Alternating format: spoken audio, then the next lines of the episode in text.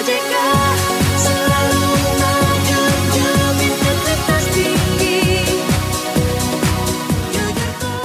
Pojokers, welcome back to Pojok Juara podcast OJK Provinsi Bengkulu. Eh, bersama saya Medo dan kali ini kita akan membahas tentang lembaga pembiayaan. Tapi sebelum kita eh, membahas lembaga pembiayaan, kita kedatangan salah satu narasumber kita yang luar biasa pada hari ini, yaitu Pak Yugo Lesmono. Beliau ini adalah kepala regional, regional Pak ya? Oh bukan, bukan kepala cabang. Beliau ini adalah kepala cabang EPF eh, Provinsi Bengkulu. Tapi sebelum kita eh, ngobrol atau memperkenalkan Pak Yugo ini, kita ingin jelaskan dulu bahwa podcast atau pojok juara OJK Bengkulu ini selalu kita adakan ini Pak. Jadi setiap minggu satu kali kita selalu mengundang narasumber-narasumber yang berbeda. Untuk yang kali ini kita mengundang narasumber yang kece. Tos dong. Ah, dan saya lihat Bapak nih kalau di media-media baik di media online, media di TV-TV lokal nih kayaknya udah mendunia maya sekali. Tapi sebelum kita ngobrol-ngobrol dengan Pak Yugo, mungkin Pak Yugo bisa memperkenalkan diri atau saya hello dulu kepada pojokers-pojokers yang ada di OJK Bengkulu ini. Oke, terima kasih Om Ido. Eh, selamat siang Pojokers ya.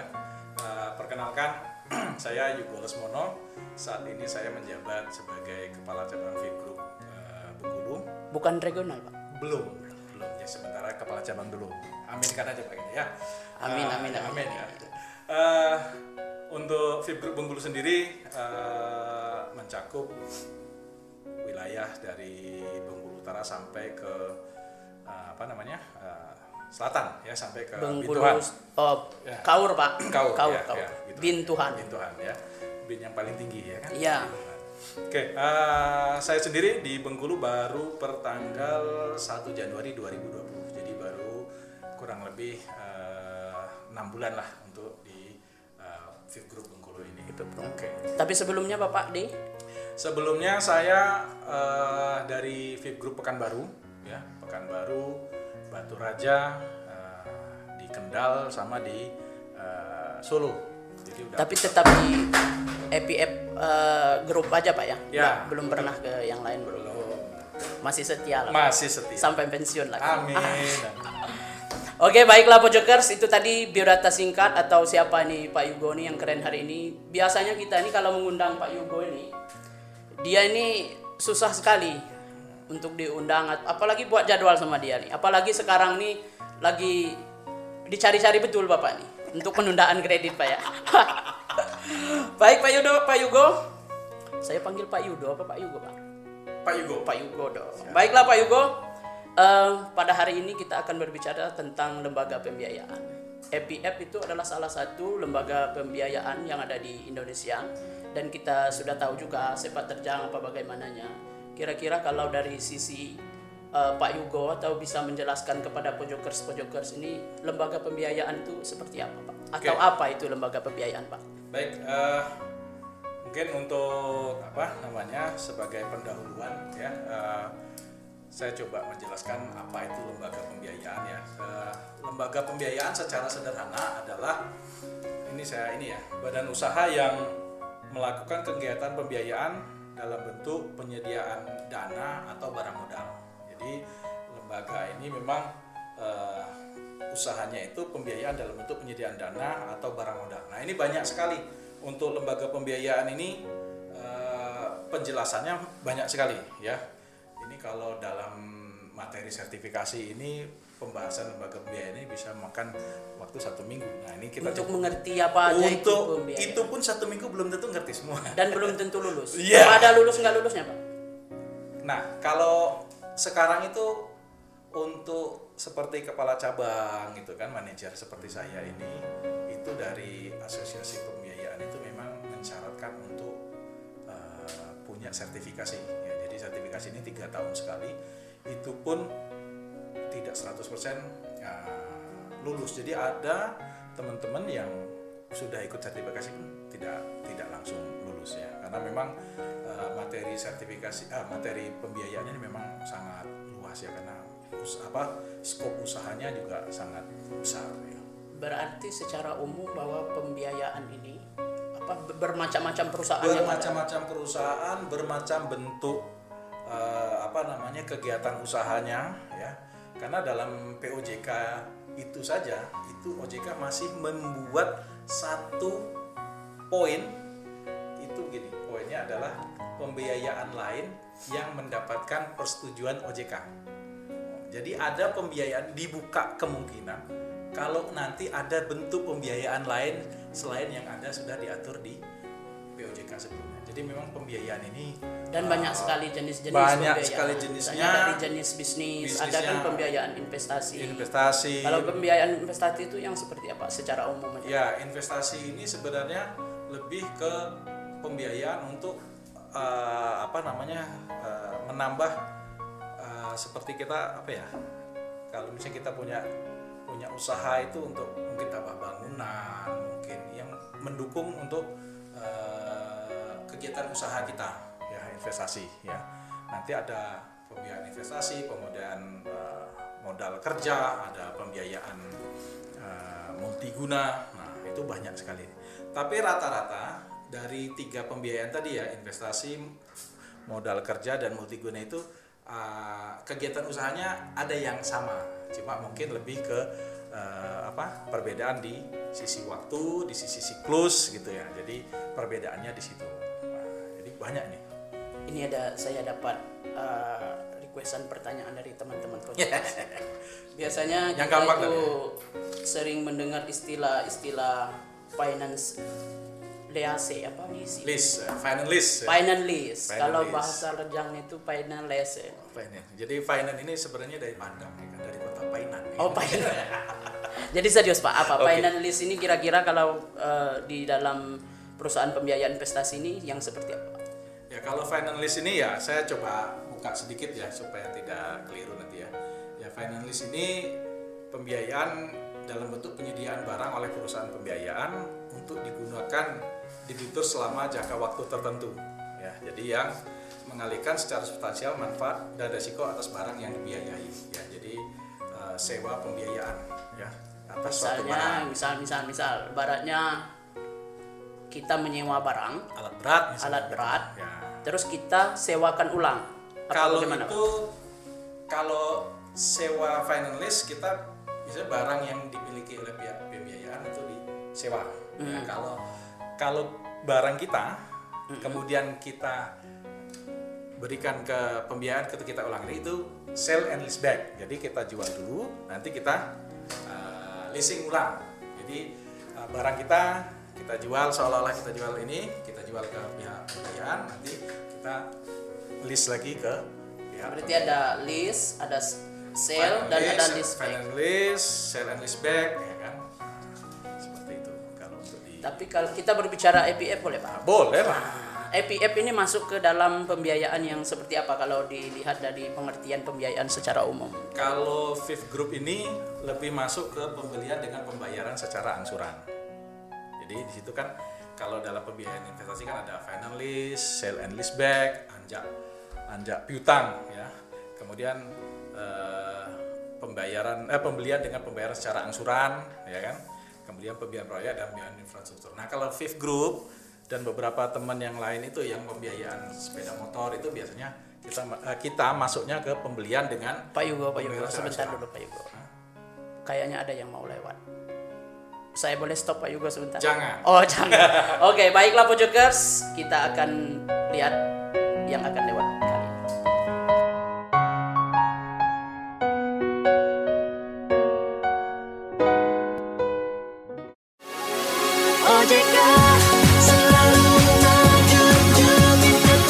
ini.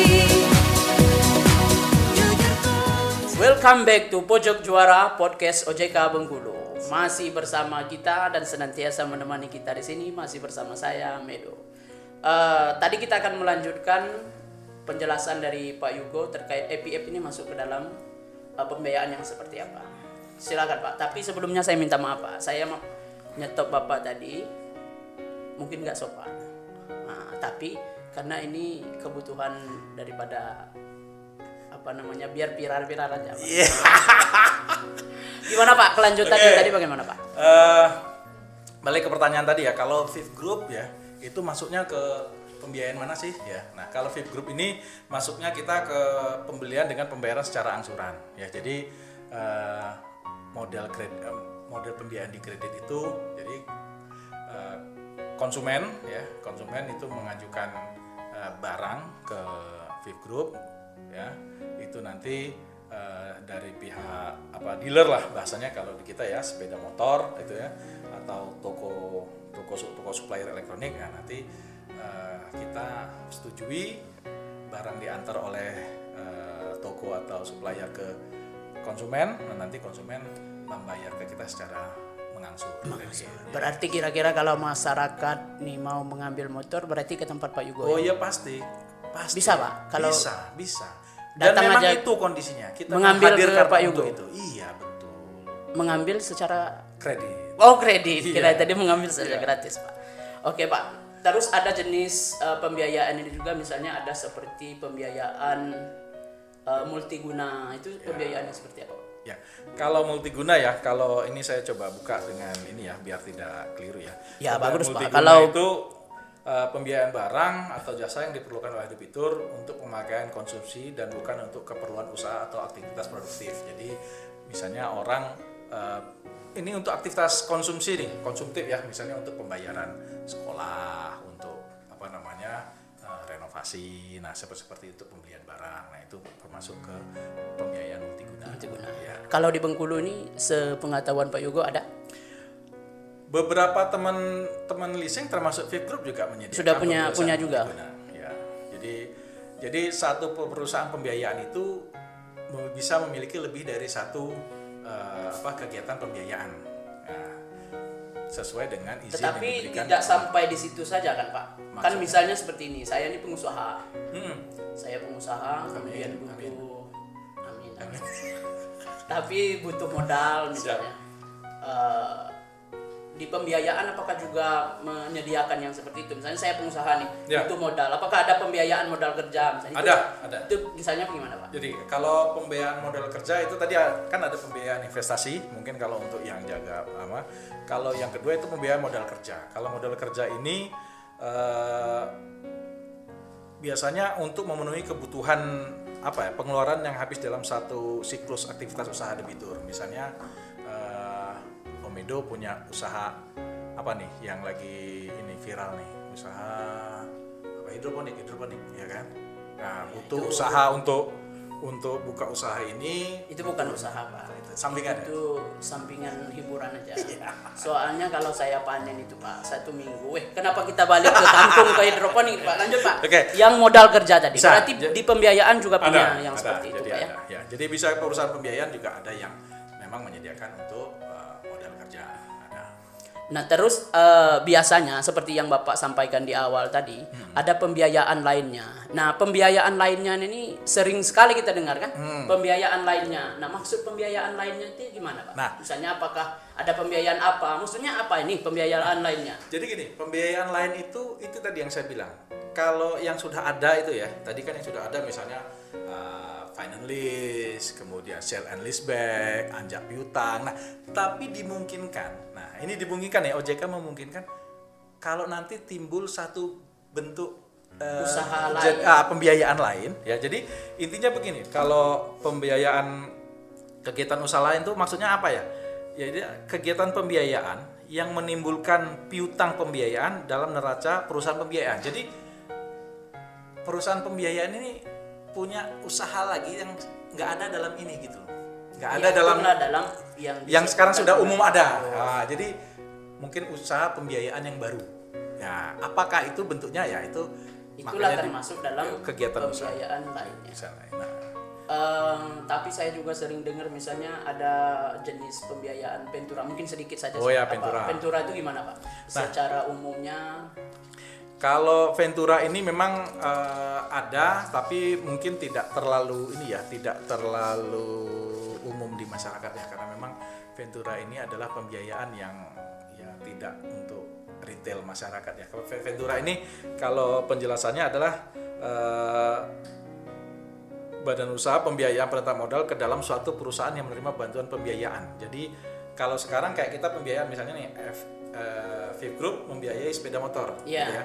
Nah Vip Group nggak ikut campur nih sepeda motornya mau untuk apa, untuk apa enggak. Nah tapi kalau untuk Ventura, kalau dia mau membiayai satu perusahaan itu dia ikut dalam dalam Perusahaannya itu. perusahaan itu. Iya, jadi Misalnya dia- motornya untuk siapa? Ah, nanti dia ikut, dia ikut menentukan ini harus apa. Jadi, tapi karena ini kan untuk yang besar-besar, biasanya untuk proyek-proyek besar gitu ya. Jadi eh, pembiayaannya itu tidak 100% diserahkan ke Apakah eh, misalnya yang dikasih biaya. Jadi dia ikut dalam eh, apa namanya? Ikut dalam Ikut pengusahaan dalam pengusahaan yang tender ya, ya. Eh, misalnya apakah mungkin ada minimal atau maksimal atau eh, untuk terkait dengan venturanya? Nah, mungkin kalau untuk yang Ventura saya belum begitu ini ya, saya enggak enggak begitu eh, Berarti clear lah tantangan ya. kita Nah, kita nanti akan kita undang nanti orang-orang Ventura, ventura ya. biar lebih jelas.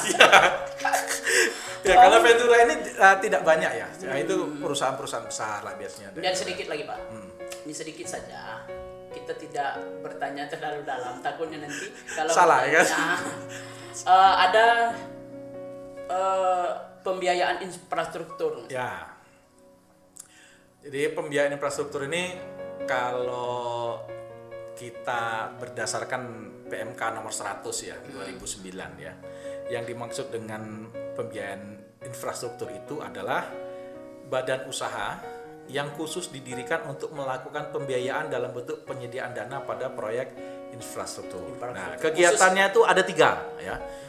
Yang pertama pemberian pinjaman langsung untuk pembiayaan infrastruktur itu yang satu. Yang kedua kegiatannya refinancing atas infrastruktur yang telah dibiayai pihak lain. Jadi infrastruktur ini sebelumnya sudah dibiayai pihak lain, kemudian direfinancing oleh si pemilik apa, eh, ya, pemilik infrastrukturnya ke lembaga pembiayaan infrastruktur.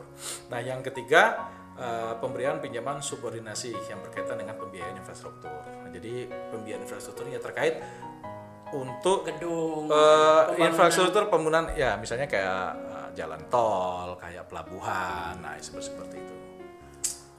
Oke Pak, terima kasih sudah eh, banyak ngasih pencerahan ke kita ini. Iya. Eh, biasanya gini Pak, kan yang kita sampaikan kita jelaskan tadi kan perusahaan pembiayaan. Nah, Eh, sekarang kan lagi tren-trennya syariah. siap. Sepertinya Pak Yugo juga lagi bersyariah dengan menunjukkan jenggot-jenggot manjanya. Kira-kira pembia perusahaan pembiayaan ini kan ada pembiayaan konvensional, kemudian ada pembiayaan syariah. Hmm. Bedanya. Bedanya kira-kira apa? Pak? Nah, baik kalau kita lihat apa sih perbedaan konvensional dan syariah, ya kan? Yang pertama, yang paling jelas itu adalah prinsip kontraknya, ya. Kalau di konvensional itu prinsip kontraknya adalah pinjaman dana. Jadi eh, perusahaan pembiayaan itu memberikan pinjaman dana seolah-olah kepada eh, apa namanya eh, kreditur Kepada- ya. untuk membeli barang atau jasa yang diinginkan oleh si kreditur gitu ya oleh konsumen gitu ya nah kalau untuk di syariah itu prinsipnya dia jual beli ya jual beli jadi si apa namanya si lembaga pembiayaan itu berposisi sebagai penjual Sebagai pen- Penjual. penjual. Ya, Tapi bukan- sebelum ke penjual atau pembeli, beli ya kita lihat dulu yang mau lihat sebentar boleh Pak? cekidot ya Oke. OJK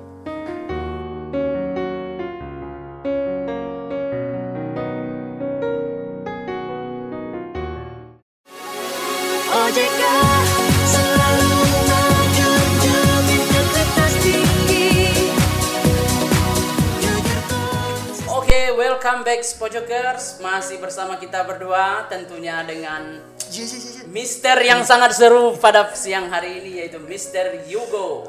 right Kepala cabang EPF Bengkulu. oke Baiklah Pojokers, terkait dengan yang kita sampaikan tadi Pak, eh, terkait Syariah. dengan konvensional dan syariah.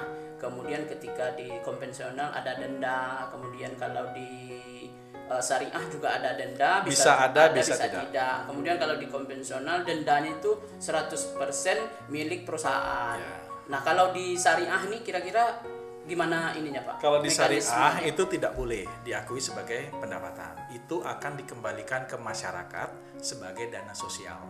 Dalam Atas- bentuk bisa bantuan bisa bantuan, bisa apa ya, kalau sumbangan, tapi intinya itu disalurkan ke masyarakat dan tidak atas nama lembaga pembiayaan. misalnya, Misalnya gini penyaluran dana sosial bantuan konsumen dari- syariah. oh bukan Jadi bukan dari VIP Group.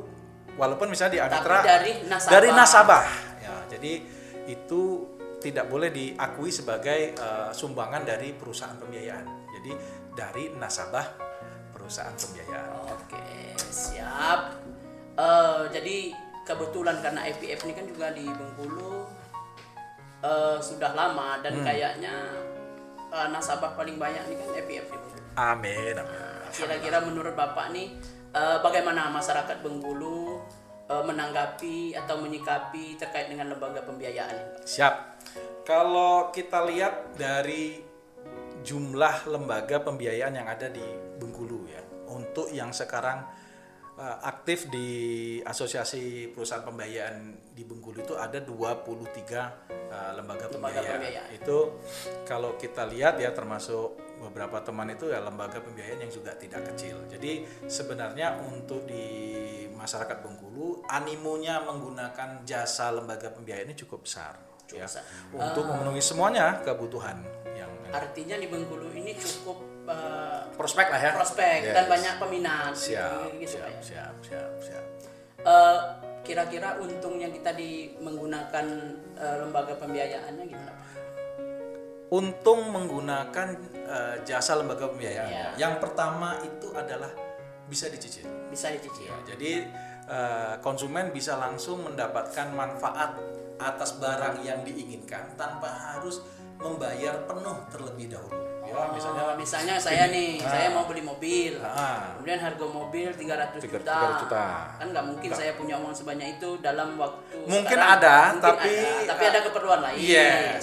Bapak banyak uang jangan bilang jangan. Nah, artinya keuntung salah satu keuntungan yang Bapak sampaikan tadi bahwa kita bisa bisa pakai mobil seharga 300 juta tanpa harus membayar dulu penuh 300 juta. Mungkin bayar DP mungkin 50 atau 60 juta, tapi mobil seharga 300 juta sudah bisa kita pakai. Ya kan itu yang pertama. Yang kedua itu cepat dan mudah.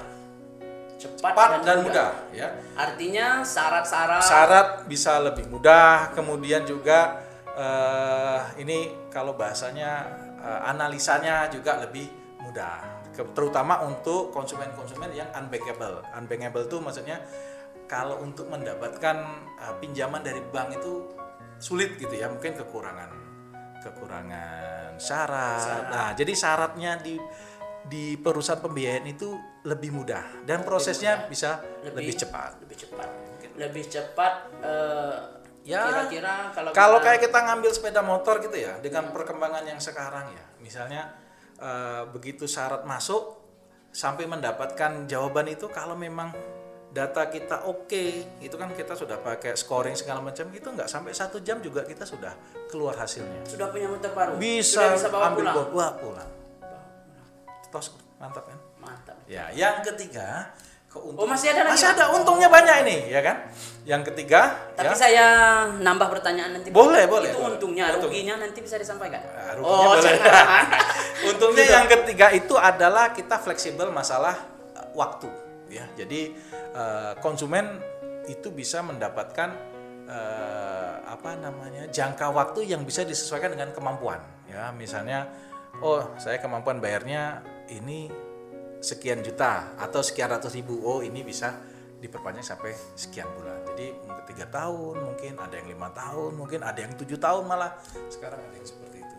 Jadi nggak harus oh kalau ambil ini Harus waktunya cuma setahun. Nah itu kan Enggak ya? nah, jadi bisa sangat fleksibel untuk waktunya. Nah, itu. Terus seandainya ada apa-apa ada bencana atau bencana nasional Hmm. FPF juga kan di pemberitaan-pemberitaan juga memberikan keringanan juga kan Ya intinya kalau kita kan mengikuti apa namanya eh, semua arahan yang diberikan oleh pemerintah terutama oleh OJK ya kita ikut semua yang namanya eh, apa namanya tuh arahan arahan kemudian juga POJK. POJK ya kita kita ikutin lah Pastilah. Artinya eh, masyarakat harus dekat atau harus lebih mengenal lembaga pembiayaan Yes, ya. itu yang paling penting. khususnya di FPF. Fifth group. ya. Wah. Oke, terima kasih, terima kasih Pak, terima kasih, terima kasih. Yang terakhir Pak, Oke. kira-kira Bapak eh, eh, kami minta atau saya minta memberikan kesan-kesan atau pesan-pesan untuk teman-teman kita atau kami sebutnya pojokers. Hmm. Oke, untuk teman-teman Pojakers ya eh, terkait dengan lembaga pembiayaan ini ya, yang paling penting saya yakin karena teman-teman ada di internal OJK ya kan. eh, yang paling penting kalau menurut saya dalam memilih perusahaan pembiayaan itu ya yang pasti yang sudah diawasi dan sudah mendapatkan eh, apa namanya pengawasan OJK ya yang sudah diakui ya itu yang pertama. Jadi yang kedua jangan ragu ya kan, jangan ragu jangan ragu untuk menggunakan jasa lembaga pembiayaan untuk memenuhi kebutuhan Kebutuhan. kebutuhan teman-teman Pojakers ya kan. Baik yang sehari-hari Iya, lembaga pembiayaan ini sekarang lebih ke palu gada ya. Apa lu mau gua ada, ya kan? Uh, Sepeda lipat, oke. ada Bis- Pak? Bisa, Oh, ya kan? Ini lagi gila-gilanya sepeda ini Pak. Lagi tren Besok sepeda lipat. ke kam- apa? Sungai Suci. Iya. Jadi Kami ini satu kantor. Bentar Pak, boleh? boleh, boleh. Jadi kami satu kantor ini pecinta sepeda semua. Ya udah kelihatan dari postur udah kelihatan kalau sering bersepeda ya kan. Ya, lanjut Pak, silakan saran-saran. Jadi lembaga pembiayaan sekarang memang hadir untuk memenuhi bisa dibilang mungkin hampir seluruh kebutuhan eh, masyarakat ya, mulai dari ya, sepeda motor, mobil, kemudian juga mungkin furniture, kemudian modal kerja. Jadi sangat sangat banyak jasa yang bisa dimanfaatkan dari lembaga pembiayaan. Ya, tapi apa itu ya Tentunya dengan ini ya. Ya, yang pasti tentunya jangan salah pilih lembaga pembiayaan. Cari yang memang bonafit, ya kan? Cari yang sudah diakui secara Teruji. teruji, terbukti, ya kan? Diakui oleh OJK. Apa namanya Pak? Perusahaannya? Itu salah satunya bisa ke Fifth Group, ya kan? Terima kasih. Oke, baiklah Pojokers. Eh, mungkin sampai di sini aja pertemuan kita kali ini. Eh, jadi seperti yang Pak Yugo sampaikan tadi, jadi banyak jenis eh, pembiayaan. Ya. Kemudian ada pembiayaan multiguna, ada pembiayaan syariah, ada pembiayaan konvensional. Kemudian semuanya sudah kita sampaikan tadi. Mudah-mudahan eh, teman-teman Pojokers menikmati apa yang kita hidangkan pada siang hari ini. Kemudian kepada Pak Yugo kami Siap. ucapkan terima kasih banyak. Sama-sama. Salam, salam corona dulu. Iya. Yeah.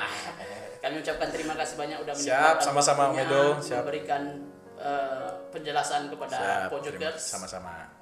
Oke, okay, waktunya berpisah. Siap. Saya Medo. Saya Yugo. Oke, okay, thank you Pojokers atas waktu dan atensinya. Jangan lupa tonton terus di YouTube channel Pojokers Pojok Juara.